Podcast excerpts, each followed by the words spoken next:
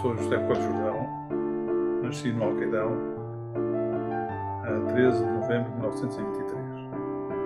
Presidente da Câmara da Figueira da Foz entre 1960 e 1970.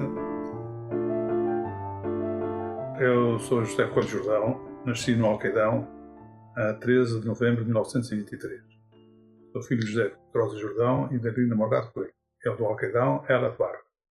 Fui batizado na Igreja de Paião, nessa altura da freguesia, pertencia à freguesia, e fiz a instrução primária toda no Alqueidão, na escola primária do Alqueidão, e fiz o exame da quarta classe, nessa altura era assim, na Figueira, no Ponto Ferreira da Figueira, escola primária da Figueira.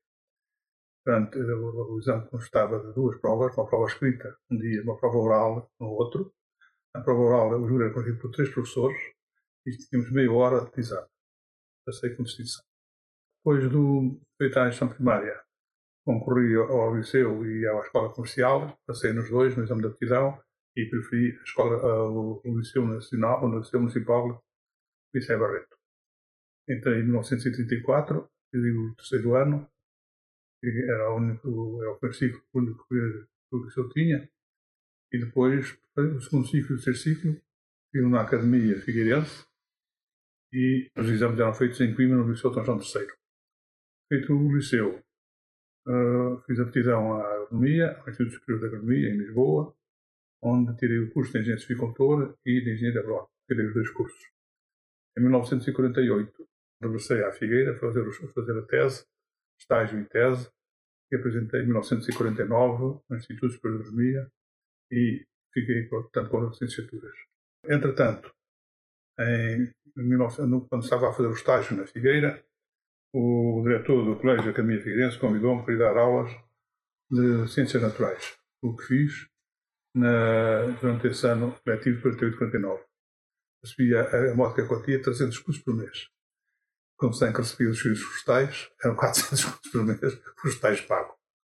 Uh, depois, como não havia colocações, quis concorrer a um colégio para Lisboa. Apareceu-me um colégio na, a anunciar que precisava de um professor de matemática.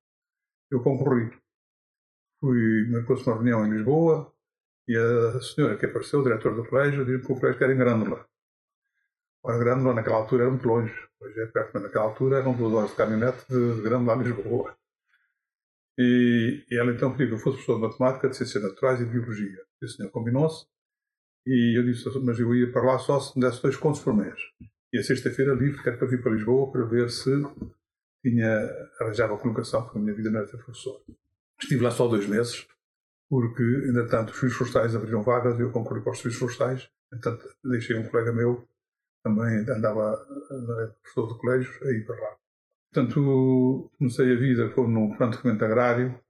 Nessa altura, o Ministro da Agricultura estabeleceu para todo o país e mobilizou todos os técnicos, veterinários, agricultores e agrónomos para a realização desse, desse plano percorri durante 49, 50 e 51 os, todos os, praticamente todo o país, desde Bragança até o Algarve, a fazer a, a, a, carta, a carta agrícola Portugal.